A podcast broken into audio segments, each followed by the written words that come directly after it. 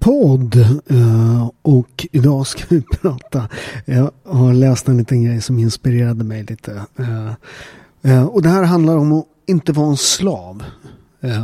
För att folk, alltså man förvånas hur folk liksom lever sina liv. De, de är kvar på en plats. Liksom, de är så rädda för förändring att de är kvar på en palats där de inte hör hemma. De är rädda för liksom, man, man är i ett förhållande, man mår dåligt, eh, man, man, man, är på ett jobb som man tycker suger, man sitter fast i trafiken i timmar. Eh, man hatar helt enkelt sitt liv liksom. Uh, och istället för att göra något åt det så sväljer man ihop, liksom biter ihop, man åker hem, man tittar på Netflix, uh, man käkar chips. Uh, man bygger liksom en nedåtgående spiral i ens liv. Alltså alla föds vi som liksom fantastiska original. Men rätt många människor slipas ner alla kanter och blir någon, till slut den här medelsvensson som egentligen inte finns. Utan, utan om du tittar på barn, de är ofta fantastiska. De är några original, de gör sina, liksom, sitt eget sätt eh, att leva sitt liv, att inte bli en kopia av något. Många människor de lever liksom någon annans liv. Man, man, man, man har liksom ingen liksom, original, liksom eh, det går liksom inte att leva om samma dag och ha kallare ett liv. Det är rätt intressant det där. Jag läste det här med att eh, tiden går fortare ju äldre man blir. Och, och varför gör den det? Jo, det är för att hjärnan är vår, alltså det är den delen på kroppen som förbrukar mest energi. Den lilla, lilla delen tar 25 procent av all energi vi sätter i oss. Eh, så att vi har ju lärt oss under revolutionen att använda hjärnan så lite som, som möjligt. Eh, vissa är lite bättre på det än andra eh, kan jag säga. Men, men vi stänger ju av den så fort vi går. Så att rätt mycket mycket av hur vi, vad vi gör på en dag är automatiserat för att vi inte ska använda hjärnan. Om du tänker på det. Alltså, eh, egentligen, du går upp på samma sida sängen, du äter frukost, du äter samma sak. Du, du liksom, allt går efter en mall. Eh, så det är automatiserat och därför gör det att livet går fortare. Men är livet då automatiserat? Man sätter det för mycket på autopilot. För att livet är inte ett liv man vill leva liksom. Då blir det rätt tragiskt skulle jag säga det är slavmentaliteten och det är det vi ska prata om. Jag läste Nietzsche här, eh, faktiskt som inspirerade mig lite. Jag, jag, jag läser honom, han, han, han, han är helt, jag, han är helt fantastisk och helt galen och, och sådär. Jag tycker att ni ska läsa honom. Jag, jag tycker faktiskt, vi ska komma i en modern tid har han faktiskt en hel del att säga med det här med slavmentaliteten och att göra liksom eh, eh, som alla andra. Han, han, han, han, han säger att i varje människa finns det en instinkt, ett flockbeteende, ett behov att anpassa sig till massorna. Det här gäller ju mer idag än vad det gör någonsin. Ofta kommer det liksom som ett uttryck att man anpassar sin moral. Det vill säga man gör det man tycker är rätt och fel i samhället. Och det här är ju liksom mer än någonsin. Vi är så skrämda in, inpiskade i den här liksom åsiktskorridoren eh, där folk inte ens vågar säga liksom vad de tycker. Moral Uh, och han, han, pratar mycket om moral. Han an, anser det att, att man måste så här, med, med Nietzsche måste man ha Bibeln bredvid. Han, han är, är, är liksom eh, han är antikrist. Han har till och med skrivit en bok som det. Jag har ofta skrattat åt dessa, dessa veklingar som trodde sig vara goda bara för att det saknade klor. Det är en jävligt, det är Sara Huster han skriver det. Det är en jävligt bra, bra citat. Att människor som är som eh, som alltid är snälla. Alltså har du inte förmågan av att vara grym, har du inte förmågan av att liksom kunna slå ner en människa, har du inte förmågan att liksom så här, kunna liksom krossa liksom en motståndare? Då är liksom den här snällheten det, det liksom, eftersom det inte finns något annat alternativ eh, så är den inte lika mycket värd som den som är snäll på riktigt Eh, och det kan jag säga, jag som har, har mött många av de tuffaste människorna i, i, världen. Jag har till och med träffat Tyson. Som, det, det lilla jag har träffat honom. Jag kan inte säga att jag träffade honom så. Men, men verkade liksom även när han väl hade boxat klart. Han gjorde match. Jag boxade i Skottland en gång när han boxade. Eh, och verkade som en sympatisk herre kan jag säga. Eh, men han har ju verkligen förmågan av att eh, förgöra dig liksom. Och då är liksom det här, det citatet känns ju ännu mer relevant. Jag, jag skrattar åt dessa veklingar som tror sig vara goda bara för att det saknar klor. Sen säger, sen säger han, han är ju liksom kristendomens fiende. Det är därför man måste ha, eftersom jag också är troende katolik. Så, så, så i, i, hela nya testamentet finns det endast en person att respektera. Pontius Pilatus. Eh, så, så, så, så, att han, han, han, den är, den är otro, otroligt intressant tycker jag. Han, han, blir, han blir ju också uh, tyvärr så är det liksom, uh, han har en del grejer som det Übermenschen och viljan till makt. Det, det användes ju flitigt av Hitler och nazisterna uh, för att beskriva idén om den liksom biologiska överlägsna ariska rasen och det humanska herrefolket. Men Nietzsches, Nietzsches tanke kom liksom, han, han, han blev liksom kidnappad och denna koppling till liksom nazismen beror till stor del på att Nietzsches syster Elisabeth tror hon hette, eller eh, hur man säger på, på tyska, eh, var, var en hävgen, hon var en nazist. Hon förfalskade en del texter eh, till, och, och för att passa liksom den nazistiska eh, ideologin. Nietzsche var själv under sin livstid mycket kritisk till både antisemitism och tysk nationalism. Eh, enligt honom var övermänniskan något som bara kunde, som eh, var övermänniskan något som kunde också kunde uppstå i andra kulturer. Så, så, så, så, så, så det där liksom stämmer inte. Ryan Reynolds här från Mint Mobile. Med priset på nästan allt som går upp under inflationen, trodde vi att vi skulle bring priser prices down. So to help us, we brought in a reverse auctioneer, which is apparently a thing. Mint Mobile unlimited premium wireless. Ready to get 30, 30, bit to get 30, bit to get 20, 20, 20, bit to get 20, 20, bit to get 15, 15, 15, 15 just 15 bucks a month. So, Give it a try at mintmobile.com/switch. slash $45 up front for 3 months plus taxes and fees. Promo for new customers for limited time. Unlimited more than 40 gigabytes per month slows. Full terms at mintmobile.com. Hiring for your small business? If you're not looking for professionals on LinkedIn, you're looking in the wrong place. That's like looking for your car keys in a fish tank. LinkedIn helps you hire professionals you can't find anywhere else, even those who aren't actively searching for a new job but might be open to the perfect role. In a given month, over 70% of LinkedIn users don't even visit other leading job sites. So start looking in the right place. With LinkedIn, you can hire professionals like a professional. Post your free job on linkedin.com slash spoken today.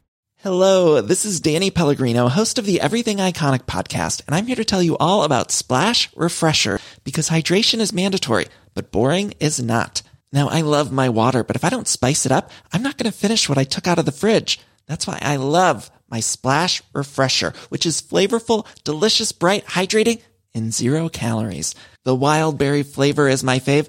No, wait, is the pineapple mango flavor my fave? You know what?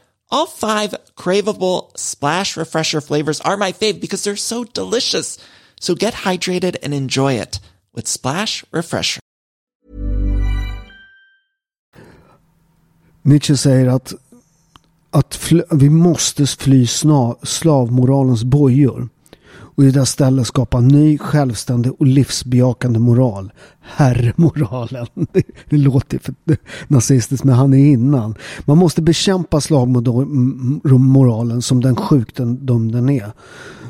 Men för att lyckas med detta måste man först fysiskt skilja sig från skocken och leva ett liv i ensamhet. Eh, så han förstår ju det där att för att leva ett liv som är originellt ett liv som man liksom vill leva. För att som jag sa, vi föds alla som fantastiska original.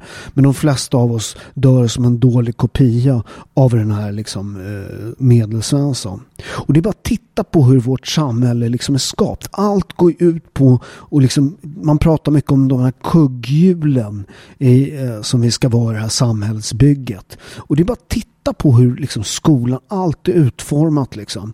Eh, allt, om du tänker på en skola, den är byggd som en gammal fabrik. Eh, liksom I början på 1900-talet. Den har liksom en, en ringklocka som ringer in. Eh, lektionerna är 40 minuter. Det är för att, för att när vi var katoliker i Sverige, där har ju folk, för, är ju folk ibland när, när de säger så här, jaha du är katolik, är du, är du, är du kristen? Det är vi som är kristendomen. Ansgar, ditt pucko, han var katolik. Eh, och vi i Sverige har varit katoliker lika länge som vi har varit protestanter. Vi hade till och med ett religionskrig eh, som, som, som ingen pratar om. Eh, det är rätt roligt hur man har lyckats sudda ut Sigismund som är den, den rättmätiga kungen. Det är ett krig mellan honom och hertig Karl. Han är Johan IIIs son och eh, eh successionsordningen i Sverige, i, i, Sverige då går ju far till son. Inte, när, när, eh, det går inte till bror. Men det blir då ett krig och det vinner hertig Karl. Och eh, Sigismund blir sen kung i, i Polen. Så jag tar han både kung i Polen och Sverige tror jag. Inte riktigt säker på det.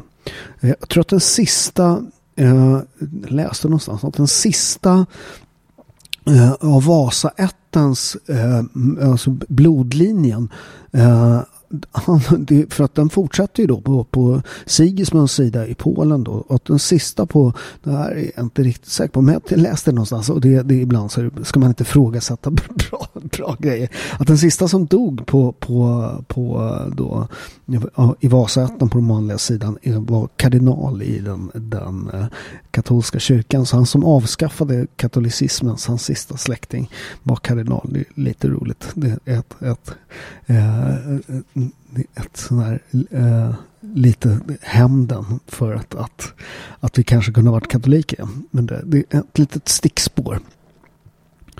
Men, men, men det här med att vara slaven, skolan, fabriken, kugghjulet. Och ju mer, ju mer du liksom det här livet, du skaffar lån, du skaffar barn, du skaffar familj, du sitter allt hårdare. Man pratar väldigt ofta i Sverige om det här. Ja, vi, vi, har, eh, ja, vi har så hög levnadsstandard och jag bor i den här fina villan och vi, vi får så bra i livet. Så. Det där är bara skitsnack. F vad folk inte förstår det är att svensken är ett av världens mest belånade folk. Du äger inte ditt jävla hus. Det är banken som äger det. Och vi skrattar skrattar ofta åt så Italien och Grekland och så som där staten är alltid på väg att gå i liksom konkurs.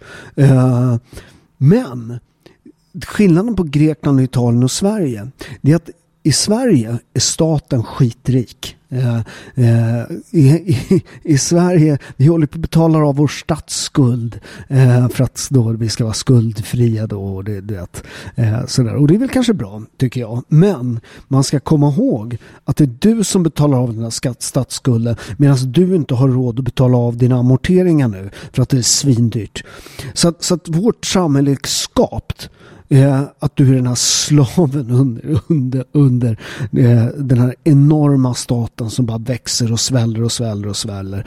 Och ju mer du liksom är kuggen i det här hjulet. Ju mer du skaffar liksom lån, familj, eh, du ska köra en fin bil som du inte äger. Det är banken som äger den. Du bor i en fina villa eh, och har lån så det liksom, nu är, är det många som liksom så här, man, man liksom, liksom fingertopparna hänger man kvar liksom för att man ska liksom betala av de här lånen med räntorna som är enorma nu.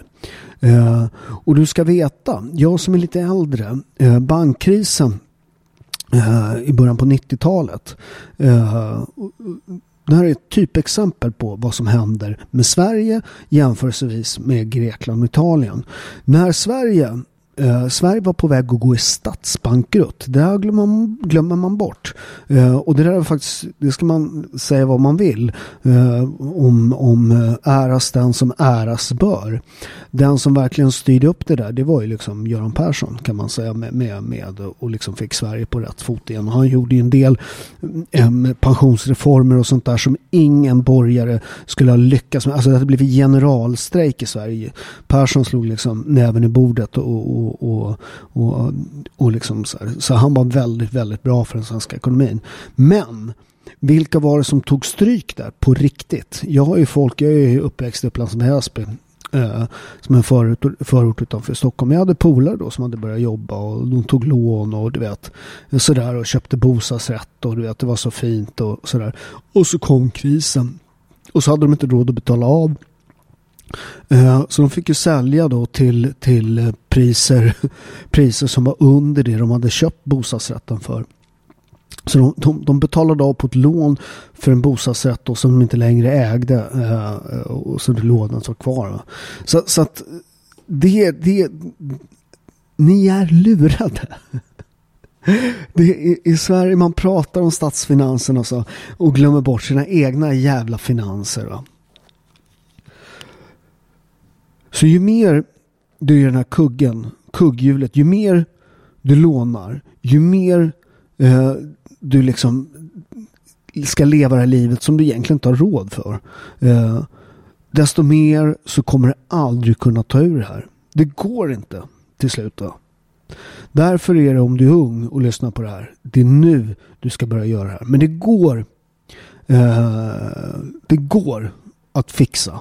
Eh, så folk säger hur ska jag kunna byta jobb då? Jag har familjen och jag har allt sånt där. Det är bara för att folk inte är beredda att göra vad det verkligen behövs. Den enkla vägen, det är helvetet. På riktigt. Varför, varför ska du göra som alla andra? Spara pengar. Ha en lite fulare bil. Inte så mycket lån på huset. Bo i en billigare bostadsrätt. Eh, eller försök få en hyresrätt. Gör ett side hustle. Men om du nu vill liksom eh, skriva en bok liksom. Eh, eller vad du nu vill göra. Du, eh, eh börja jobba med det lite grann. Eh, all ledig tid. Planera. Och du kanske om du ska skriva din liksom bok, du kanske har en och en halv timme när du liksom inte har barn och allt sånt där. Och du behöver ju umgås med frun så hon inte skiljer sig och sånt där. Men du kanske kan sätta av en och en halv timme Eh, en och en halv timme disciplinerat jobb kan man göra rätt mycket. Liksom caffeinated, motivated, då händer det grejer. Att liksom så och gör man det dag efter dag. Uh, var beredd på att snubbla på vägen. Misslyckandet har vi pratat om. Det är inte din begravning, det är en del i processen. Att våga göra saker som ingen annan gör. För folk har allt, alltid när man sätter igång med sådana, vi har pratat om det förut i podden. Att, att att så fort man börjar göra, ah, vad gör du då? Jag skriver en bok, nej men det kommer aldrig bli någonting. Vem ska... Jag brukar alltid tänka på det, att, att när folk som har massa jävla åsikter, om tre generationer, då, då är det ingen som har mött dig som har levt. Alltså som, som, har, som har mött dig levande. Det finns ingen kvar. Ingen kommer komma ihåg dig. Om tre generationer så kommer knappt folk veta vem du var. Tänk tillbaka tre generationer. Min farfars far hette Paolo Antonio. Det vet jag, han var hästhandlare. Så jag har li, lite liksom. Men, och jag, vi har en tradition i Syditalien att berätta om liksom det. Men, men, men tänk tillbaka. Så lyssna inte på vad folk säger. Lev ditt liv, ingen annans liv. Och det där med att vara annorlunda. Alla, alla liksom. Alltså gör det för dig. Och det kommer göra att du blir annorlunda. Det finns ett annat sätt. Att om man gör något som verkligen är för mig, då kommer jag bli annorlunda. Och där måste jag säga, där har jag en fördel. Att jag har ju aldrig fått vara med liksom på gäng, i gänget. Jag, jag är ju en riktig genetisk härdsmälta. Uh, min, min pappa är ju 100% syditalienare. Eh, som i och för sig är eh, världens mest blandade DNA. Vi har ju till och med vikingablod. Vi hade 400 år av vikingakungar i Neapel. Vet ni vad han som hette som befriade Sicilien från, från eh, araberna? Eh, vet ni vad han hette? Han heter Rogero på italienska. Eh, men på sitt eget språk heter han Roger. Roggan! ja, en viking, normand. Eh, sen vet man inte riktigt var han kom från. Men, men han var normand i alla fall. Eh, så, så, så, så, att jag har en, liksom en, en sån Född grej att jag har, får aldrig liksom vara med. Liksom, jag är ju inte svensk. Eh, hemma i Italien, eller hemma i Italien, hemma är här, men, men hemma i Italien också. Eh, så kallar de ju mig och brorsan för viking, vikingarna. Liksom. De tycker vi är jättekonstiga. Eh, och har massa konstiga grejer. Här i Sverige tycker alla att jag är jättekonstig. Min, min, min mormor var skotska, så att eh, vi har kilt när vi träffas. Så, så att jag är van med att liksom vara annorlunda. Och jag var rätt mycket annorlunda när jag var liten och lät mig inte tvingas in i, i den här liksom formen eh, som man till slut liksom blir nerpressad i. Jag kommer ihåg att jag fick en sån här en båtmössa av min moster Betty. Eh, som var i en skotsk båtmössa i vår, våra klanfärger. Jag har faktiskt den kvar. Den här båtmössan, det var den som lärde mig att slåss. Eh, för att eh, det där var ju liksom Eh, ja, men det, då skulle ju de liksom äldre ge sig på mig och liksom, på den tiden var det inte massa lärare som särade utan vi var ensamma på rasten och blev det bråk så blev det bråk liksom. Eh, och jag vägrade ta av mig den här. Jag var stolt över den. Jag slogs eh, med liksom, det fanns några som var tre, fyra. De var för bråkiga för att gå i fyran så de gick kvar eh, på lågstadiet då. Uh, så du vet, det var mitt första slagsmål. Eh, uh, vad, någon, vad fan hette han? Det var någon, någon som jag, och då hade jag redan börjat träna judo. Jag tävlade faktiskt redan när jag var sju år då, i judo. Uh, och då ska han uh, börja sig på mig för den där båtmössan och, och sa han, jag, jag har rött bälte i karate, sa han. Och så, man kan inte ha rött bälte i karate, vilket man kanske kan ha. Jag vet inte, det finns lite olika stilar, men på den tiden kunde man bara ha svart. Och så flög han på mig, men då kastade jag honom och då var han rätt mycket större än mig. Så jag kastade honom med, med ett äh, nacksving. Äh, så han landade på på liksom ansiktet och det där kommer jag ihåg. Det var jätterädd. Han började blöda och allt sånt där. Uh, så, så, så, att den där båtmössan tvingade mig att vara annorlunda. Det är också bara att titta på farsan liksom som, som kommer från mörkaste Syditalien. Han ville ju verkligen, han ville inte vara kvar i Italien. Han, han tyckte att det var för konservativt. Eh, han, eh, hans, han, sam, han begav sig då till till Schweiz eh, och jobbade där vi har rätt stor släkt. Efter kriget då så, så var det, det finns en italienskspråkig del av, av Schweiz. Eh, så i Lausanne var han då. Eh, och där en kväll så, så min pappa var schweizisk mästare i cha-cha-cha. vår familj också, de är, fan är ju skräddare de i Schweiz där så han var ju alltid väldigt välklädd och så ser han då en, en, en väldigt vacker blond kvinna då som han glider fram till där och eh, eh, knackar på axeln och eh, frågar om, om han får lov. Mamma, som det är den här blonda kvinnan är, vänder sig om, eh, tittar på farsan och tackar nej. Hon tycker han är lite kort. sen finns det två, två olika versioner av vad som händer sen. Enligt min pappa då så hade mamma till slut kommit till sans och eh, gått upp och dansat och då hade pappa frälst henne med en, en eh, cha-cha av rang. Eh, så att hon fick liksom röra vid himmelriket när hon såg hans juckande höfter där på dansgolvet. Eh, enligt mamma så var, eh, hade hon ett italienskt plåster efter sig. tills, tills hon typ gav upp. Eh, men, men, men, sagt och gjort så hamnade de i Sverige för det fanns jobb här och, och, och pappa var jävligt noga på att vi skulle lära oss vår kultur, vår mat, vi uppfostrades som katoliker, men vi skulle vara svenskar, italienarna är väldigt bra på det där att så här, okej, okay, vi behåller vår kultur eh, för att vi har världens bästa mat. eh, men eh, när vi är ute i samhället så anpassar vi oss. Vi gör för att det funkar mycket bättre. Så det, det om man, om man tittar på alla de här, vi har ju en rätt stor, vi, efter kriget så rörde de sig ut i hela världen då släkten. Syditalien var ju hårt drabbat av kriget. Så vi har en jättestor enklav i, i Schweiz som det har gått väldigt, väldigt bra för. Och de pratar ju fortfarande italienska. Var, vi har en stor enklav i, i New York där de driver pizzerior. Choffis pizzeria i New York om ni är där någon gång. Eh, de har flera krogar eh, och, och, det är rätt spännande. De, de är inte så bra på italienska där, eh, mina sysslingar då.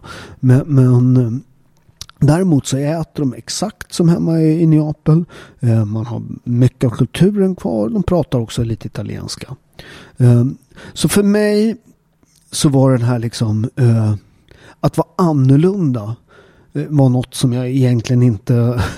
det fanns inget alternativ. Eh, plus att jag alltid varit stolt över mina ursprung. Jag har varit stolt över mitt svenska ursprung. Jag kan spåra mitt... Alltså, vi, eh, min svenska släkting på mammas sida var kommandant för Växjö fästning sista gången dansken attackerade Sverige. De brände Växjö men det var min anfader som stoppade dem. Vi har stor grav på är det Tegnérkyrkogården i, i eh, stor grav har vi faktiskt där. En av de större, vår släkt. Eh, så att jag, jag är stolt över alla mina eh, arv, liksom, har alltid varit. Och all, all liksom sådär. Men det har också betytt att man liksom folk vill liksom sakta ma, ma, mala ner den. Och det, det, ofta när folk tittar på mig och säger så ah, boxaren brukar folk säga till mig. Och, och nämner man tre, fyra boxare som man känner till i, i Sverige, då, då, är jag en av dem. 100 procent. Eh, men jag, när jag började boxa så kallade de mig för sprattelgubben. Jag kommer från asiatiska kampsporter. Jag var svensk mästare i taekwondo liksom. Eh, så, så de kallade mig lite hånfullt liksom boxarvärldens sprattelgubben liksom.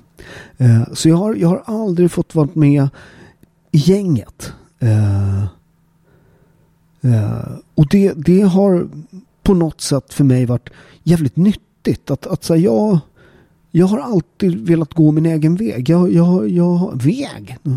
Jag har faktiskt, något jag faktiskt har blivit, jag pratar allt mindre jag, dialekt. Om man tittar gamla intervjuer med mig back in the days så var jag mycket mer stockholmare. Men nu börjar det bli mer och mer svenska. Uh, uh, men jag har alltid för mig har det varit viktigt att få gå min egen väg. Och jag har liksom, det, men det är jävligt tungt. Uh, folk är ju så här, för folk blir provocerade av när man liksom vill vara någon annan. Liksom. Uh, det är bara att titta på, på, på liksom hur, jag, har, hur jag bor. Jag bor liksom, mitt, mitt hus är ett gym. Uh, jag bor liksom i en stor lokal typ. jag blev faktiskt årets villa den här. Eh, Den har vunnit massa arkitektpriser där. Eh, men det är i princip ett stort rum med eh, det, 16 stora 3 meters fönster och eh, en pizzaugn och en brottamatta. Det är, så bor jag. Eh, för att så vill jag bo. Och folk är alltid så här, men vi kan ju verkligen bo så där och jag ska, har ingen soffa. Nej, jag, jag behöver ingen soffa. Eh, jag, jag, jag brottas, jag har brottamatta. Eh, men, men, och det, liksom, det är helt sjukt. Alltså, varför kan inte jag få bo som jag vill? Varför kan man ha en åsikt om det? Mm. Vet ni varför? För folk blir provocerade. För när du visar att du gör som du vill. Att du inte är en slav. Att du inte rättar i ledet. Så vi sätter fingret på en viss sak som kanske är det mest provocerande av allt. Du visar att de också kunde ha gjort det. Och det provocerar folk. One size fits all, seemed like a good idea for clothes. Nice dress. Uh, it's a t-shirt. Until you tried it on.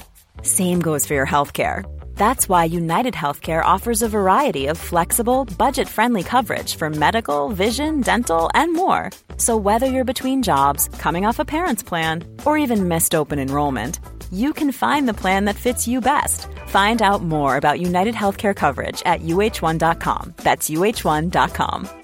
I'm Sandra, and I'm just the professional your small business was looking for. But you didn't hire me because you didn't use LinkedIn jobs. LinkedIn has professionals you can't find anywhere else, including those who aren't actively looking for a new job but might be open to the perfect role, like me. In a given month, over 70% of LinkedIn users don't visit other leading job sites. So if you're not looking on LinkedIn, you'll miss out on great candidates like Sandra. Start hiring professionals like a professional. Post your free job on linkedin.com slash spoken today.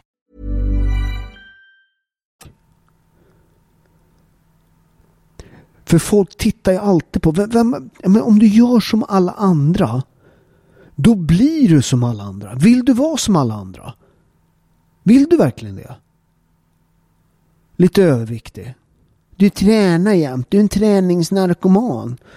Ja, jag, jag, tränar en timme om dagen. Nu tränar jag lite mer eftersom jag har PT-kunder och sånt där. Eh, så jag är med lite och stretchar med PT-kunderna och så. Men jag tränar själv en timme om dagen. Det är 4% av min dag. Det enda du gör det är att träna. Nej, jag ägnar 4% av min dag för att min kropp ska må mycket bättre. Det, och, det, och att jag framstår som en fullkomlig fanatiker Eh, för, för att jag liksom tränar en timme om dagen. Plus att jag är morgonmänniska. Eh, jag gillar att gå upp och träna på morgonen. Jag gillar att äga min dag. Jag jag vaknar tidigt, eh, jag går upp direkt, dricker en kaffe, sätter igång min träning. Det är en superskön grej att bara äga morgonen. När resten av världen liksom vaknar, då har jag duschat, ätit frukost, jag har redan börjat jobba. Jag leder brukar jag tänka. Det är en skön start på dagen. Och det är så men vad fan, skit i när jag går upp liksom.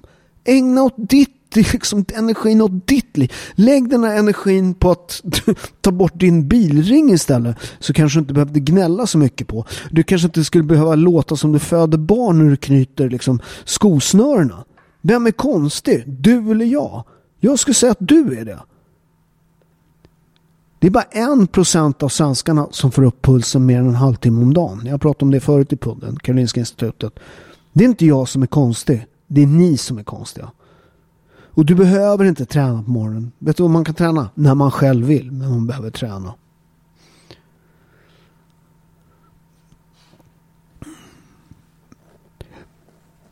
Min skol min skolgång slutade med att jag varit uppkallad. Det var ett stort bråk i skolan. Eh, som jag faktiskt inte satte igång. Men, men jag var faktiskt, jag var faktiskt frikänd från det sen i rättegången. Det var faktiskt inte jag som började det. Jag försvarade mig faktiskt. Eh, men men eh, jag var uppkallad på rektorsexpeditionen. Eh, rektorn skällde ut mig, kastade ut mig i skolan. Och när jag skulle smälla igen dörren efter mig där så hörde jag honom skrika. Killar som du Paolo, de hamnar alltid i fängelse. Det är den sista meningen från min skolgång. Det var vad min gamla rektor ville lämna med sig som färdriktning. Men jag sitter inte i fängelse. Eh, jag tog mig från kriminalitet. Eh, jag blev eh, en av Sveriges mest sålda kokboksförfattare. Storsäljande och prisbelönt kokboksförfattare. Jag har tagit titlar, taekwondo, kickboxning. Jag har startat sju företag. Fem restauranger, ett hotell. Jag kraschade i mitt liv för tre år sedan. Jag lyckas bygga upp det igen. Så, så att allt går. Men är du beredd att göra jobbet? För folk är så jävla oroliga för vad ska andra säga? Det är, det är en helt, det är den sjukaste, sjukaste, liksom ska du leva ditt liv för att någon liksom gammal polare har någon jävla åsikt om hur du lever ditt liv? Ska du gå kvar i din slavmentalitet? Och vara den här kuggen i det här stora maskineriet, maskineriet du hatar. Alla dina originaliteter har blivit nerfilade. Alla kantigheter i ditt väsen har man tagit bort. Ja, fan. Skaffa en billigare bil. Flytta hem till föräldrarna. Klart att du inte kan göra om du har barn, men, men du vet. Och grejen är att ju mer du misslyckas, ju mer du vågar, jag menar, som, som jag som blev av med allt. Jag stod för fan typ i kallingar. Jag blev av med allt. De tömde mina konton, allting. Men jag kom fucking tillbaka. Och det betyder att man bygger ännu mer. För allt med det där med att ta de här små, små stegen i rätt riktning. Varje tusenmilafärd börjar med ett steg. Håller man på att fundera på för mycket på nästa steg, då kommer man bli stående på ett ben. Och varje gång du blir nedslagen, varje gång du reser det, varje gång så blir du lite starkare mentalt. Du blir lite mindre slav. Det är precis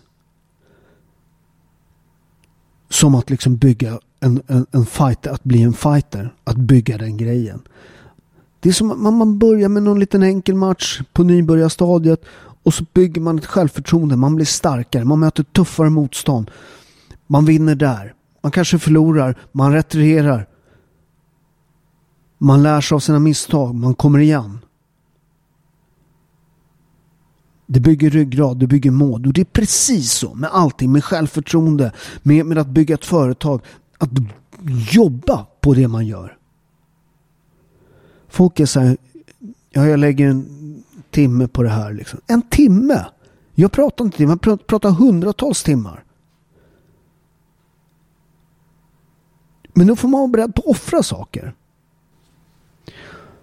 Man pratar ofta om att man inte ska bränna sina skepp. Eh, jag tycker tvärtom. Man ska bränna sina skepp. Eh, det där med att bränna sina skepp. Det kommer ifrån att, eh, att man ibland när man erövrade andra länder. Eh, så brände man skeppen. Alltså så inte fanns någon. Man skulle erövra ett land och då brände man sitt skepp. Va? Så att man, det fanns ingen reträtt. Och ibland så behöver du bränna dina skepp. Du behöver gå in 100% i något. Inte retirera, inte vända dem. Du måste ha större framruta än backspegel i livet. Sluta vända dem. Det är inte dit du ska. Läser du om samma jävla kapitel om ditt liv så kommer det aldrig ta dig någonstans. Vad är du rädd för? Fundera på det. Vad är det som gör att du blir rädd? Sätt ett ansikte på det. Är det Bosse? på jobbet. Vad fan, du vet den där. Vad fan ska du, vad tror du att du är? Du vet den där med lite humor och lite, du vet, tjock mage och du vet. Vad fan, vad tror du att du är liksom? Är det verkligen han du ska styra ditt liv för? Så sluta tänka på honom. Eller rättare sagt, visualisera det.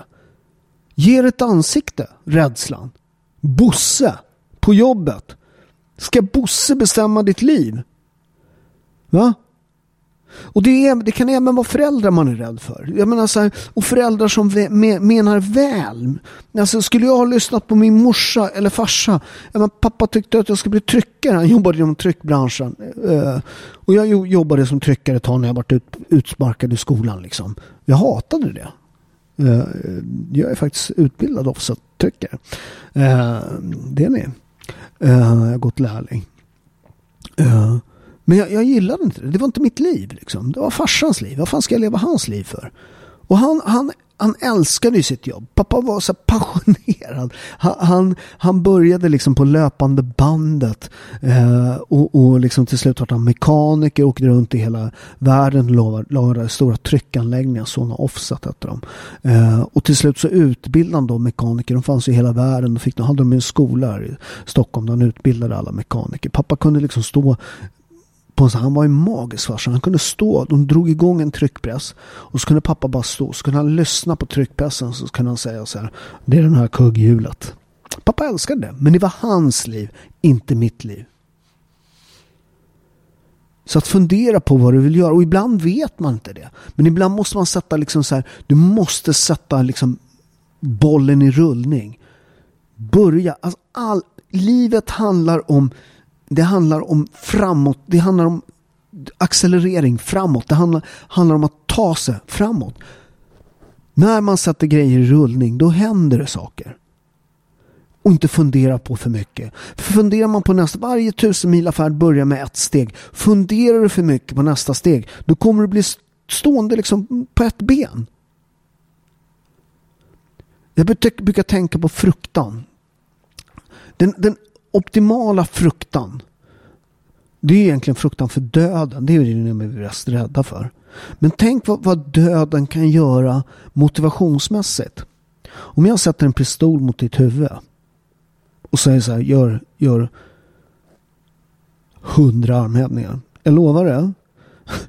Att även om du kan göra 20 så kommer du fan göra hundra. Du kommer i alla fall göra så många armhävningar du kan.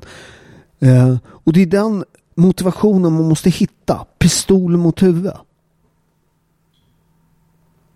Och det är den inställningen till att, och där har jag också en fördel med att vara elitidrottsman. Och liksom tagit mig till liksom mesta titlar. Eh, jag är en av fem svenska män som har boxat om VM-titlar. Jag har boxat titlar i tre viktklasser. Eh, jag vet vad som krävs. Och eh, alltså, att lyckas med något, det är en algoritm. Det är liksom ett system. Uh, och det är exakt samma algoritm från att skriva kokböcker till att öppna företag till, till, till, till att liksom komma i form. Det är exakt samma algoritm. Det är ingen skillnad. Uh, och, och tänker du efter på hur du vill, liksom, du vill leva ditt liv. Uh, hur du vill satsa om du nu ska öppna ett företag och allt sånt där. Titta på det som en elitidrottsman. Går du och lägger dig tid? Sysslar du med mental träning? Har du rätt tränare? Jag menar, jag har använt den här algoritmen på allt. Jag menar, jag har blivit Sveriges, jag har blivit Sverige, årets föreläsare. Svensk mästare i taekwondo, nordisk mästare i taekwondo, både taekwondo och kickboxning. Jag har lett några av Sveriges största tv-program. Eh, eh, blivit eh, eh årets föreläsare. Eh, alla de här grejerna har använt exakt samma algoritm. Jag går och lägger mig tid. Jag har fokus på det jag gör. Eh, jag har, har jag, en, en, annan viktig grej som jag lärde mig under min eh, taekwondo och boxningskarriär. Eh, taekwondon till exempel. Så där, jag, jag, jag har ju pratat om det i en podd. Liksom, uh, om det här med att liksom, jag kom upp direkt från, liksom, från gatan. De hängde på mitt bälte och jag började vinna stora tävlingar och sånt. Men, men det, det är en grej som jag gjorde där uh, som jag också har fortsatt. Den, den, den, den, den, den mallen lägger jag egentligen på alla uh, slags företag och, och businessar och vad det än nu är. Det är att alltid eh, liksom vara med de bästa. Eh, så att när jag började träna taekwondo så tränade jag eh, Oshago. Eh, som var, som var och är fortfarande Sveriges bästa klubb. Eh, fantastisk klubb. Eh, vi har ju en ny kille nu, Elisa, Elias. Kolla in honom. Han är grym jävla vilken fighter. Eh, det, är nere och sparrar fortfarande. Det, det viner yxor. Eh, han kammar luggen på mig den där jäveln. Eh, han lyckades fan sparka med magen så, så jag tappade tappade balansen. Det är aldrig roligt. Eh, man börjar bli gammal. Men han är grym kan jag säga. Eh, men, men när jag tränade där, det var ju Liam Nordberg eh, som var, som är känd från sökande, men han var ju en fantastisk taekwondo-utövare. Han var ju världselit. Eh, Gago Mirsik som också är med i de här massa filmer. Så, han var ju, han var ju svensk mästare i min viktklass. Eh, eh, all, alla, alla var liksom, i alla viktklasser var det liksom eliten. Så att, så att i min viktklass, alltså de som tog medaljer, alla tre, var i min, min klubb. Det betydde att varje dag så sparrade jag med de värsta, de liksom tuffaste, bästa. Och på den tiden var ju taekwondo lite annorlunda. Det var rätt hård sparring. Så, så, så att, men vad jag gjorde, den här, det är att alla gick och tränade eh, då med, med, med, eh, med då tävlingsgruppen. Men jag gjorde inte, jag kom, jag kom och så tränade jag med nybörjargruppen. Så tränade jag, det fanns ju tre grupper. Jag tränade med nybörjargruppen, sen tränade mellangruppen och sen så tränade jag med elitgruppen.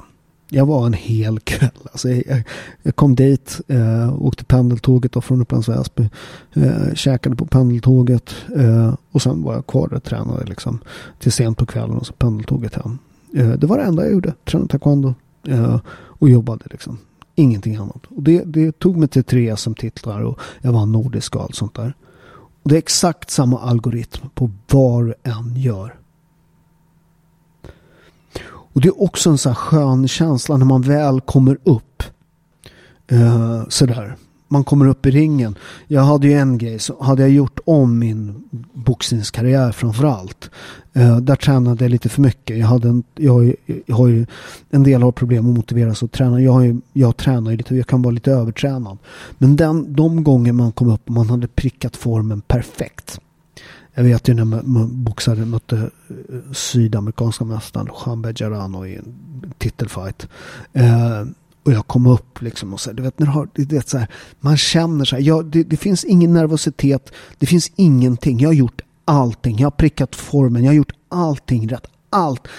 Det är liksom, det, det, det, om han är bättre nu, då är han faktiskt bättre. Eh, det är som i min första VM-fight, Javier Castillejo, då var jag också i jättebra form. Men han var bättre. Det var för tidigt för mig. Han var mycket mer erfaren. Jag vann första ronderna där. Men han liksom sakta men säkert plockade isär liksom mig som boxare. Slog hårt, kroppen, du vet. Han, han skallade också sönder min näsa. Han var extremt ful. Eh, men men, men eh, liksom, upptäck inte domaren det. It's part of the game liksom. Eh, men den känslan av att liksom så här, eh, och, och, den matchen mot, eh, mot eh, Lujan Bejarano. Det är turnérboxning har utnämnt till en av de tre hårdaste fighterna i svensk boxningshistoria. Det är fullkomligt jävla blodbad. Han blöder, jag blöder. Det är tolv ronder, fullkomligt sluggfight. Va? Eh, men, men upplevelsen av den är, det är rätt spännande där när man kommer upp, när man har flow. Alltså jag upplever inte den som jättejobbig även fast allt var typ helt sönderslaget. Jag fick sy i halva ansiktet och allt sånt där. Utan jag hade sån jävla flow. Och sen så kan det vara andra matcher som, som mamman mycket tydligare och allt sånt där. Men som, som kände, som gjorde ondare liksom. Uh, men, men den, är, den, den känslan av att göra allting 100 procent det är en oslagbar känsla. Och går man, tar man sig an livet på det sättet. Liksom och ägnar sig åt det. Och det, det, det ägnar sig åt att liksom verkligen så här, det här är max av min förmåga. Sen naturligtvis, det ska ett eget program. Sen måste du också lära dig att slappna av. Allt. Det, det, det, det, är en otrolig balans där mellan och liksom, eh, man kan också göra för mycket och du vet, så här, livet kan inte bara... Det finns en otroligt bra italiensk eh, grej som kallas dolce, dolce fare niente. Den vackra konsten att göra ingenting. Ah. Det, det, är någon slags eh, så här, italiensk yoga kan man nästan kalla det för. När, de är otroligt, speciellt i Syditalien. När man dricker kaffe så dricker man kaffe. Du fipplar inte med telefonen. Du är där, du är närvarande. Du smakar på kaffen, du känner liksom lukten, doften. Du, hela grejen, erfarenheten. Det är, det är det är ett sätt att ta sig an livet. Att vara där fullständigt. Du går hem, du älskar med din fru, du är totalt närvarande när du gör det. Dolce fare niente. Du sparkar en boll mot väggen, du gör bara det. Och det där är något som jag tycker är jätteviktigt i mitt liv och något som jag verkligen försöker applicera. När jag inte gör någonting, då gör jag det fullt ut. Hello, this is Danny Pellegrino, host of the Everything Iconic podcast, and I'm here to tell you all about Splash Refresher because hydration is mandatory, but boring is not. Now, I love my water, but if I don't spice it up, I'm not going to finish what I took out of the fridge. That's why I love my Splash Refresher, which is flavorful, delicious, bright, hydrating, and zero calories. The wild berry flavor is my fave. No, wait, is the pineapple mango flavor my fave? You know what? All five craveable splash refresher flavors are my fave because they're so delicious. So get hydrated and enjoy it with Splash Refresher. ACAST powers the world's best podcasts. Here's a show that we recommend. The Real Housewives is a guilty pleasure for most, but if you're looking to not feel guilty about that pleasure, tune in to Everything Iconic with me, Danny Pellegrino, where I break down all the messy moments and behind the scenes antics of Bravo's popular franchise. And on Everything Iconic, I also interview celebrity guests like Kelly Ripa, Kiki Palmer, Drew Barrymore, Cameron Diaz, and more about their guilty pleasures, their past work, and so much more. So if you're pop culture obsessed and find yourself watching way too much reality TV like me, tune in to Everything Iconic with Danny Pellegrino wherever you listen to podcasts. ACAST helps creators launch, grow, and monetize their podcasts everywhere. ACAST.com.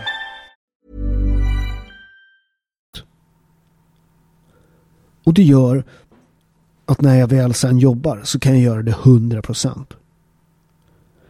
Och sen så inte liksom så här. Det är så lätt att hamna i den här fällan. Att bli provocerade, att, liksom, att, att lyssna på vad folk säger. Och du vet, jag har sagt det förut. Folk som inte tillför positiva saker i ditt liv. Du ska vara jävligt vaksam på folk som inte applåderar när det går bra för dig. För ibland jag sa det i min för, förra podd tror jag. Eh, det var Churchill, den är så jävla bra. Eh, Churchill eh, eh visade runt någon ny ung liksom, eh, MP, Member of Parliament där. Och sen så pratade då den här, jag sa det i förra podden, han pratade om fienden på andra sidan. Då sa Churchill, det där, det, det, det är motståndarna. Fienderna, de finns bakom dig. Så du ska vara jävligt noggrann vilka du omger dig med. För vill du flyga som en örn så kan du inte umgås med höns. Folk som drar ner dig. Folk som inte bygger eh, din framtid. Folk som inte inspirerar dig. Och det, det, det är så här. Jag har en kille som har betytt mycket för mig som jag tror han inte förstår att Daniel, en kille som är eh, han är gift med min exfrus syster eh, som är otroligt framgångsrik för, eh, företagare, eh, börsinitierade företag och allt sånt där. Men bara för att, att det är betydelsefullt att vara i närheten av sådana människor. Eh, du behöver inte ens umgås, du behöver bara vara i närheten av dem. Eh, för att liksom så här, okej, okay, är han så jävla mycket smartare? Han är naturligtvis otroligt smart. Men, men, men undrar om inte jag också skulle kunna. Så se till att de ger med människor som vill liksom framåt. Som inte drar ner dig. Som inte blir provocerade av att du vill ta dig någonstans. Och, och brottas aldrig med en gris. Det där är en otrolig... Alltså jag tänkte på det här om dagen. Jag svarade någon jävla idiot på nätet. Och det är jävligt svårt ibland att svara. Och sen så har jag lagt liksom... Jag har lagt min tid på någon mongo på Twitter. Eller X vad det heter nu. Med liksom, jag menar 67 följare eller någonting liksom. Uh, jag gav dig min tid. Jag svarade på någonting och så säger liksom, åh, oh, du vet. Uh, Gör inte det. Brottas inte med grisen. Även fast det är så svårt. Och det, det, det är faktiskt en, en, eh, en polare till mig, Peter, som sa till Micke Sprite som har varit med i, i, i podden här några gånger. En jävligt nyttig, man sitter med, vi satt bastade efter någon träningspass Också hade Micke som är, ja, han, är, han är dömd tror jag, gånger eller 50. Det är helt sjukt. Det var det något någon annan jävla hade slagit på käften och så hade han blivit dömd för det. Och så satt Micke Spritesen i, i, det är han som spelar Niederman i Millennium-filmerna. Han har varit med, lyssna på podden, han är otroligt underhållande också. Men hade han slagit någon jävel på käften och han är ju två meter liksom. Så när folk säger, ska vi slåss? Ja, säger Micke. Och så slår han och sen slår Micke. Då händer det lite skillnad liksom. När två meter snubben slår folk. Eh, men, men då, då Peter sa till honom att eh, eh mm, det var någon jävla idiot som hade sagt något och Micke hade nypt till honom. Eh, och då sa Peter till honom, du vet Micke, ditt liv kommer bli mycket enklare när du slutar försöka uppfostra världen. Världen är full med jävla idioter. Du kommer aldrig kunna uppfostra dem. Det är liksom, skit i dem. Den absolut bästa revanschen. Det är att bli framgångsrik. det finns ingen annan revansch som ens är i närheten av det. Du, du, ska, du, ska, och du ska inte ens, jag vet att en del folk säger eh, ja, men jag, jag, jag, jag, ska, jag ska visa den där eh, liksom eh, Lasse. Lasse och Bosse blir mycket sånt idag. Eh, när jag gick i skolan att kolla, han ska få se när vi liksom återträffen liksom efter tio år hur bra det har gått för mig. Det är ju fullkomligt patetiskt. Ska du lägga, ge honom den makten över ditt liv? Tvärtom. Ditt ljus som du skapar genom att vara en bra människa.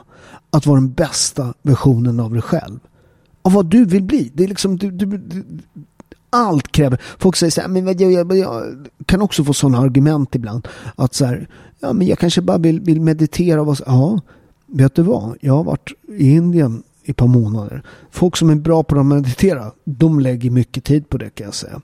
Allt som är värt något i livet har en prislapp.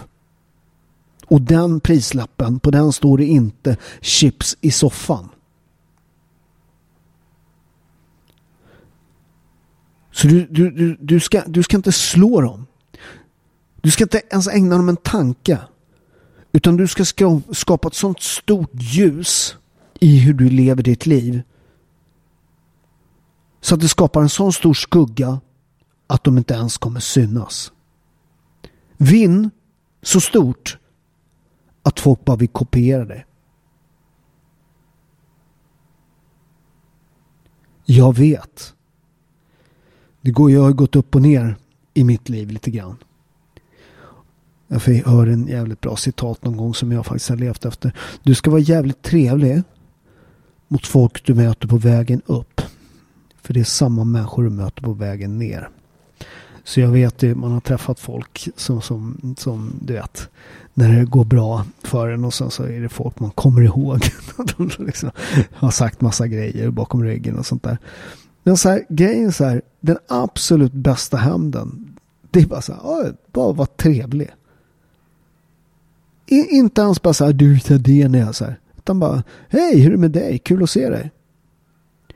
För, för att då, då, då, dels så tar det inte in någon svärta i ditt hjärta. Och sen är den absolut bästa handen. Du ska vinna så stort att de vill vara med dig och du ska glömma bort vad de har gjort mot dig. Det är den absoluta vinsten. Många människor försöker liksom tro att deras eget ljus blå, kommer lysa skarpare för att man försöker blåsa ut andras ljus. Skit i det. Shine. Blir den värst, bästa, inte värsta, den bästa varianten av dig själv. Och det, det finns bara en mall och det är du. Så var superhjälten i ditt liv.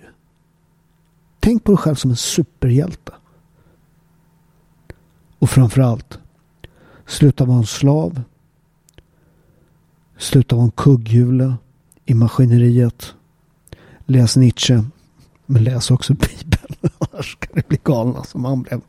Eh, då får jag tacka för mig. Eh, Robertus.shop Eh, hittar ni min olivolja och sånt. Eh, Coachpaolo.se om ni vill ha personlig coaching. Eh, ha en grym kväll, morgon eller vad det nu är.